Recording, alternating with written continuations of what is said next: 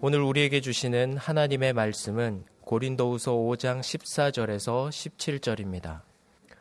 그리스도의 사랑이 우리를 강권하시는도다.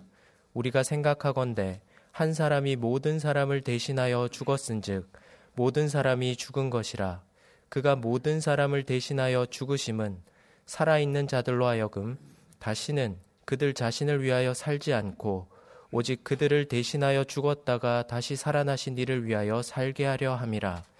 그러므로 우리가 이제부터는 어떤 사람도 육신을 따라 알지 아니하노라. 비록 우리가 그리스도도 육신을 따라 알았으나 이제부터는 그같이 알지 아니하노라. 그런즉 누구든지 그리스도 안에 있으면 새로운 피조물이라. 이전 것은 지나갔으니 보라 새 것이 되었도다. 아멘. 먼저 성탄의 평강과 은총이 성도님들의 가정과 일터에 충만하시기를 기원드립니다. 크리스마스 시즌이 되면 생각나는 대표적인 문학 작품은 찰스 디킨즈가 쓴 크리스마스 캐럴일 것입니다. 지금으로부터 175년 전인 1843년에 발표된 작품입니다. 이 소설의 주인공인 스크루지는 사람들의 뇌리에 문자 그대로인 수전노, 돈을 지키는 노예의 대명사로 여김을 받고 있습니다. 그는 오랜 동업자이자 친구인 말리가 세상을 떠났을 때 애석해 하기는 커녕 장사꾼의 수완으로 싼 값으로 장례식을 치렀습니다. 그리고 조카 프레드가 찾아와서 성탄을 축하하며 성탄절에 가족들과 함께 저녁 식사를 하자고 제안했을 때 가난한 것들이 무슨 즐거운 성탄절 타령이라며 콧방귀를 꼈습니다.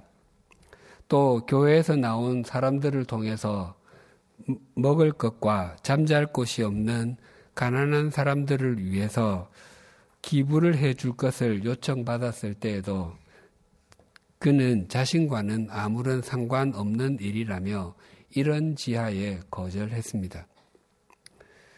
뿐만 아니라 자기 사무실에서 일하는 서기 바비 성탄절에 쉬는 것도 못마땅해 했습니다.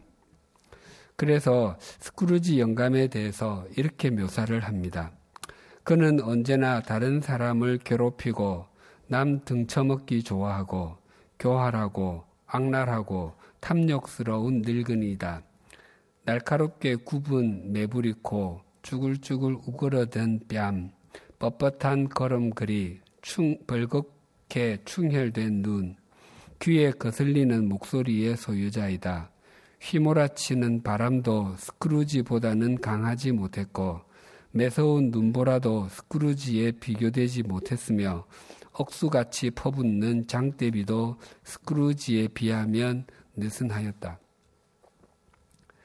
사도 바울은 주후 5년경에 지금의 터키 동남쪽에 위치한 길리기아의 다소에서 태어난 디아스포라입니다. 디아스포라는 흩어진 씨앗들이라는 뜻인데 팔레스타인을 떠나서 세계 곳곳에 흩어져 살면서도 유대교의 규범과 생활 관습을 지키며 살았던 유대인들을 지칭하는 말입니다. 2세기에 기록된 익명으로 기록된 바울 행전에는 바울의 외모에 대해서 작은 키, 굽은 등, 안짱다리, 대머리, 가운데가 붙은 눈썹에 높이 솟은 메부리코라고 그리고 있습니다. 반면에 성격은 온화하였다고 기록하고 있습니다. 사도 바울이 사울로 불렸던 젊은 시절부터 유대인들로부터 인정을 받을 수 있었던 것은 그가 바리새인, 그것도 율법을 철저하게 지키는 바리새인 중에 바리새인이었기 때문이었습니다. 그런 그가 결코 참을 수 없었던 것은 그리스도인들의 주장이었습니다.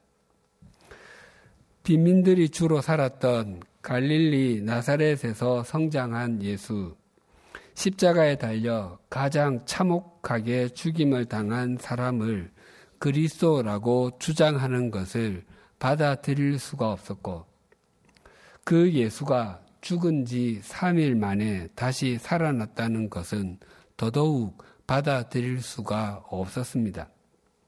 그래서 사울은 그리스도라고 주장하는 예수는 이스라엘 백성들이 그토록 간절하게 기다리던 메시아 일 리가 없다고 생각했습니다. 아니, 그 사람은 메시아이면 안 된다고 생각했습니다. 메시아는 최소한 다윗 왕을 훨씬 능가하는 모습이어야 한다고 생각했습니다. 그래서 메시아가 아닌 사람을 추종하는 사람은 벌을 받는 것이 마땅하다고 생각했습니다. 사도행전 9장 1절 2절이 이렇게 증가합니다. 사울이 주의 제자들에 대하여 여전히 위협과 살기가 등등하여 제 대제사장에게 가서 다메색 여러 회당에 가져갈 공문을 청하니 이는 만일 그 도를 따르는 사람을 만나면 남녀를 막론하고 결박하여 예루살렘으로 잡아오려 함이라. 사울이 대제사장이나 바리새인 유대인들의 요청을 받아들여서 다메섹으로 향했던 것이 아니었습니다. 스스로 대제사장을 찾아가서 다메섹, 즉 다마스쿠스에 있는 회당들로 보내는 편지를 써달라고 요청을 했습니다. 예수의 길을 따르는 사람들은 남녀를 가리지 않고 닥치는 대로 포박하여 예루살렘으로 끌고 올 심산이었습니다. 사도 바울이 영적인 아들인 디모데에게 편지를 보내면서 자신이 과거에 어떤 사람이었는지를 이렇게 고백합니다. 디모데전서 1장 13절입니다. 내가 전에는 비방자요, 박해자요, 폭행자이었으나 도리어 긍휼을 입은 것은 내가 믿지 아니할 때에 알지 못하고 행하였습니다. 사도 바울은 자신의 과거의 실상을 세 단어 비방자, 박해자, 폭행자로 표현합니다. 비방자는 입에 담을 수 없는 말로 상대를 모독하는 사람을 뜻합니다. 예수님께서 나와 아버지는 하나이니라 라고 말씀하셨습니다. 그 선언은 유대인들에게는 있을 수가 없는 일이었고 결코 참을 수가 없는 일이었습니다. 그들은 하나님은 이름조차 부를 수 없는 분이라고 생각하고 있었기 때문에 누군가가 스스로를 하나님과 동등한 하다고 주장하는 것은 그 어떤 죄보다 크게 여겼기 때문이었습니다. 그것은 곧 신성 모독이었습니다. 신성 모독과 비방자가 같은 단어입니다. 그 죄에 대한 형벌은 십자가형도 가벼운 것이었습니다. 그래서 사도 바울이 자신을 비방자라고 고백하는 것은 사람들이 해야 할 일을 방해했던 정도가 아니라 자신은 하나님의 일을 방해하고 하나님을 모독했던 사람이었다고 고백하는 것입니다. 박해자는 달아나, 달아나는 사람을 따라가서 쓰러뜨리는 사람을 뜻하는 말입니다. 그러니까 바울 자신은 자신을 무서워해, 무서워해서 도망가는 사람마저 따라가서 폭력을 행사했던 존재라고 고백하는 것입니다.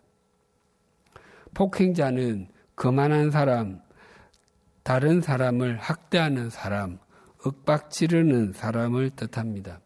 소위 조직 폭력배와 같은 사람입니다. 사도 바울은 영적으로 스크루지와 같았습니다. 스크루지가 오직 돈의 관점으로 사람과 세상을 바라보았다면 사울이었던 바울은 오직 율법의 관점으로만 사람과 세상을 바라보았습니다. 오직 돈밖에 몰랐던 스크루지, 그는 가진 것은 많았을지라도 사람과의 관계는 참 가난했고 그의 영혼은 헐벗은 상태에 있었습니다. 그는 늘 선술집에서 혼자서 저녁을 먹었고 그가 살고 있는 독신자 아파트는 낡을 대로 낡아 자기 그 외에는 아무도 살지 않았습니다. 다른 방들은 사무실로 사용되어 밤에 등이 켜져 있는 곳은 없었습니다. 크리스마스 전날 밤 7년 전에 죽은 동업자이자 친구인 말리의 영이 쇠사슬에 묶인 채 찾아왔습니다. 말리는 자신을 감고 있는 쇠사슬이 자기가 지은 죄에 대한 것이며 자기 것보다 스크루지의 것이 훨씬 더 길고 무거울 것이라고 말했습니다. 그리고 자신을 찾아온 이유를 이렇게 밝혔습니다. 내가 오늘 밤 여기에 온 까닭은 자네에게는 나와 같은 운명을 피할 수 있는 기회와 희망이 아직도 있다는 것을 일러주기 위함일세. 내가 자네를 위해 마련하는 단 한 번의 기회와 희망이네 라고 말하며 과거와 현재, 미래의 유령이 찾아올 것이라고 말했습니다. 스크루지는 유령들과 함께 과거의 자신의 젊은 시절과 현재 자기 사무실에 일하는 직원인 바브의 집과 조카 프레드의 집을 돌아보았습니다. 그리고 미래의 유령과 함께 자, 자신이 죽은 이후의 모습도 보았습니다. 자신의 장례식이 아주 저렴하게 치러지는 것은 물론 조문을 가려는 사람들이 별로 없었습니다. 점심을 주면, 주면 조문을 하겠다는 사람도 있었지만 조, 점심을 줘도 가지 않겠다는 사람이 훨씬 더 많았습니다. 그의 장례식에 조문객은 아무도 없었고 고양이와 쥐들만이 오고 갔습니다. 그리고 아무도 돌보지 않아 버려진 곳, 죽음을 먹고 자란 잡초만 무성한 공동묘지에 매장된 자신의 모습을 보고서 절규했습니다. 저는 예전의 제가 아닙니다. 이제부터 크리스마스를 가슴 깊이 존중하고 경배하는 마음을 1년 내내 간직토록 하겠습니다. 저는 과거, 현재, 미래의 유령님들을 잊지 않고 살겠습니다. 세 분께서는 살아계시면서 저를 채찍질해 주실 테니까요. 세 분의 가르침에서 벗어나는 짓은 하지 않겠습니다. 비석 위에 새겨진 글씨를 지울 수 있다고 한마디만 해 주십시오. 사울, 바울이 된 사울 역시 주님의 제자들을 잡아들이기 위해서 살기 등등한 태도로 다메섹을 향하고 있을 때에 그를 찾아와 주신 분이 계셨습니다. 사도행전 9장 3절에서 5절이 이렇게 증가합니다. 사울이 길을 가다가 다메섹에 가까이 이르 더니 호련히 하늘로부터 빛이 그를 둘러 비추는지라 땅에 엎드러져 들음에 소리가 있어 이르시되 사울아 사울아 내가 어찌하여 나를 박해하느냐 하시거늘 대답하되 주여 누구시니까 이르시되 나는 내가 박해하는 예수라. 예수 그리스도께서 찾아와 주신 사건은 사울의 인생을 180도 바꾸어 놓았습니다. 예수 그리스도를 대적하는 삶에서 예수 그리스도를 위한 삶으로 주님을 등진 인생길을 걷던 삶에서 주님을 향하는 인생길을 걷는 사람으로 율법의 삶에서 복음의 삶으로 바뀌었습니다. 고린도전서 13장을 사랑장, 히브리서 11장을 믿음장이라고 부르듯이 흔히 사도행전 9장을 바울의 회심장이라고 부릅니다. 회심은 마음을 돌이켜 먹음, 과거 생활을 뉘우치고 신앙의 눈을 뜸이라고 사전은 정의합니다. 사전의 정의, 정의는 마음을 바꾸는 주체가 철저하게 자기 자신입니다. 그래서 이 회심하다는 동사는 자동사입니다. 그러나 다메섹으로 향하던 사울은 자신의 마음을 돌이키고 싶은 생각이 조금도 없었습니다. 그렇게 보면 사도행전 9장은 바울의 회심장이 아니라 바울이 회심당한 장입니다. 마치 손에 들고 있는 토기가 금이 가고 깨어져서 더 이상 쓸 수가 없을 때에 토기장이가 그 그릇을 던져 조각조각을 낸 뒤 그것을 다시 곱게 갈아서 반죽하여 새로운 토기를 만들어 내듯이 바울의 인생이 새롭게 바뀐 날입니다.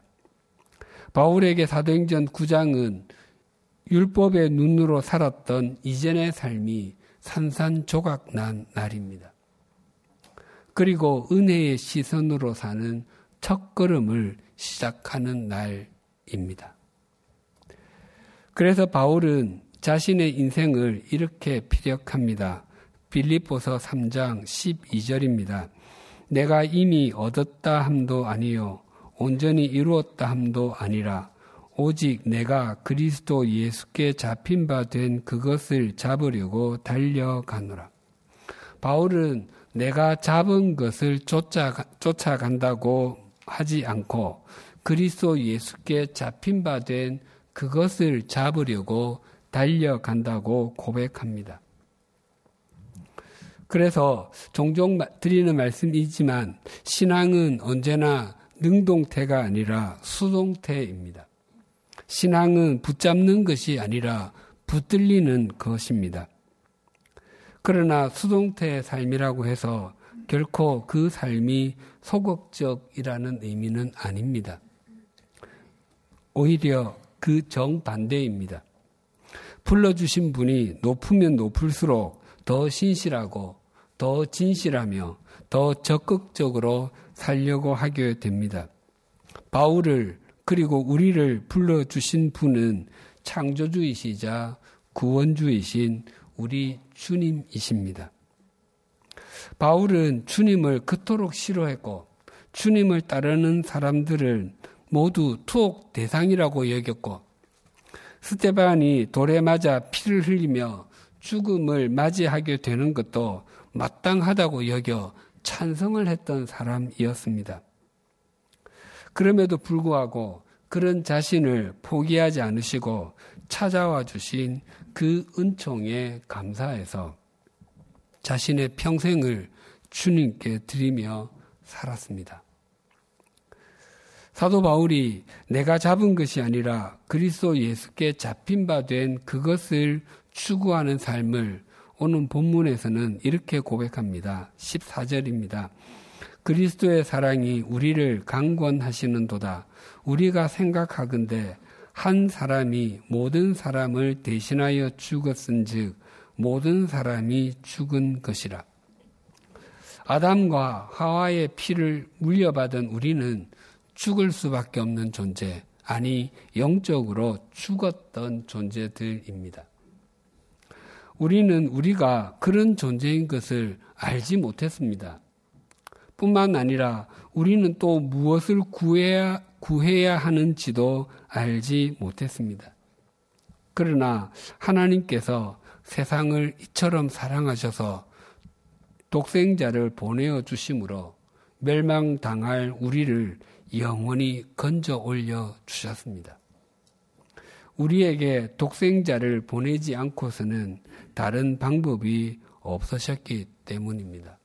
그것이 성탄입니다. 그래서 바울은 그리스도께서 우리를 위해 죽어주신 사랑이 강권하신다고 고백합니다. 강권하다의 의미는 둘러싸며 꼭 잡다입니다. 바울은 한평생 자신을 둘러싸 주시며 꼭 잡아주신 주님의 사랑을 잊지 않았습니다. 그래서 그는 그 이전과 다른 삶을 살아갔습니다.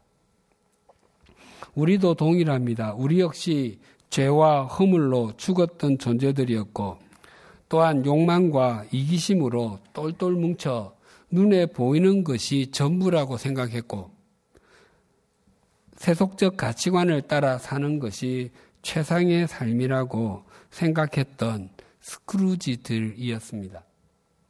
그런 우리를 그리스도의 사랑이 둘러싸 주시며 인도해 주셨습니다.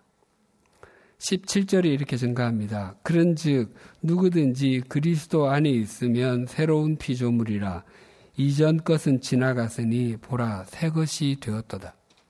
그래서 그리스도 안에 있으면 누구든지 새로운 피조물이 된다고 말씀하십니다.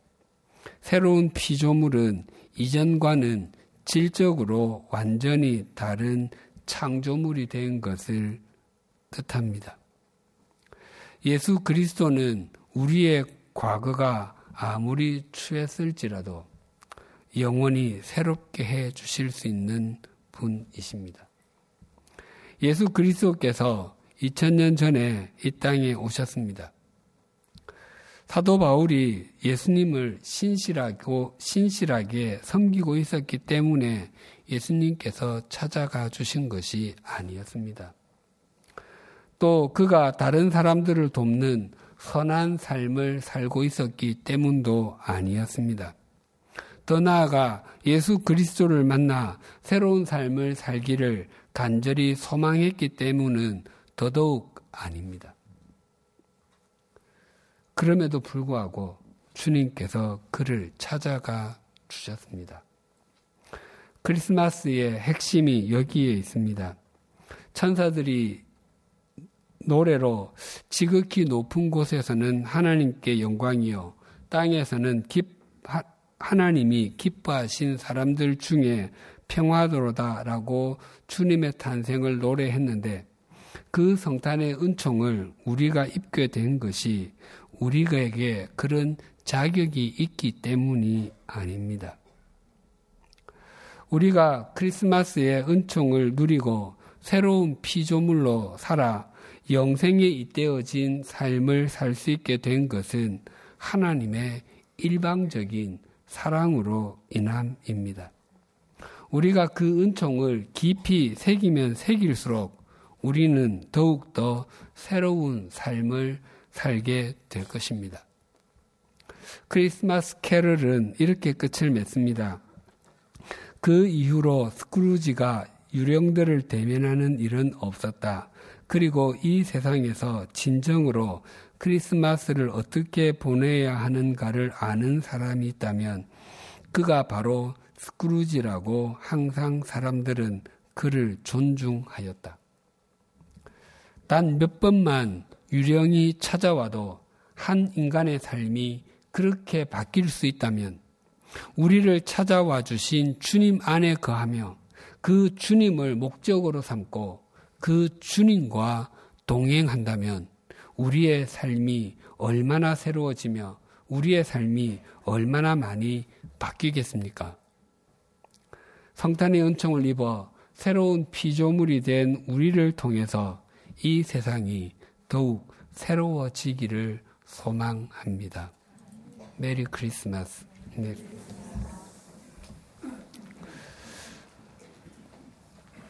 우리를 영원히 살리시기 위해서 주님께서 이 땅에 오셨음을 감사합니다.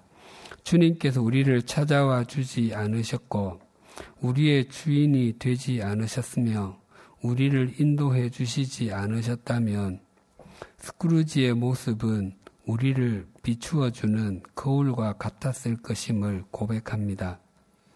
남들이 움켜쥔 것은 물론 남들이 움켜쥐지 못한 것까지 쥐기 위해서 동분서주할 때가 우리의 지난 세월을 돌아보면 참 많았음을 고백합니다. 또 남들보다 더 높은 자리, 사람들에게 좋아 보이는 자리에 앉기 위해서 발부동을 쳤습니다. 그렇게 해야 우리다워진다고 생각하곤 했습니다. 하지만 원하는 것을 쥐지 못했을 때와 원하는 자리에 앉지 못했을 때에는 참 많이 실망하기도 했습니다. 뿐만 아니라 원하는 것을 다 가지고 원하는 자리보다 더 높은 의자에 앉아도 마음에는 늘 공허함이 있었고 순간순간 찾아오는 외로움과 불안함에 잠을 이루지 못할 때도 있었음을 고백합니다. 그런 우리를 찾아와 주시고 성탄의 기쁨을 누리게 해 주셔서 감사합니다. 지극히 높은 곳에서는 하나님께 영광이요 땅에서는 기뻐하심을 입은 사람들 중에 평화라는 천사들의 노래가 우리의 심령에서도 불려질 뿐만 아니라 우리가 하나님께 올려드리는 찬양도 되게 하여 주시옵소서.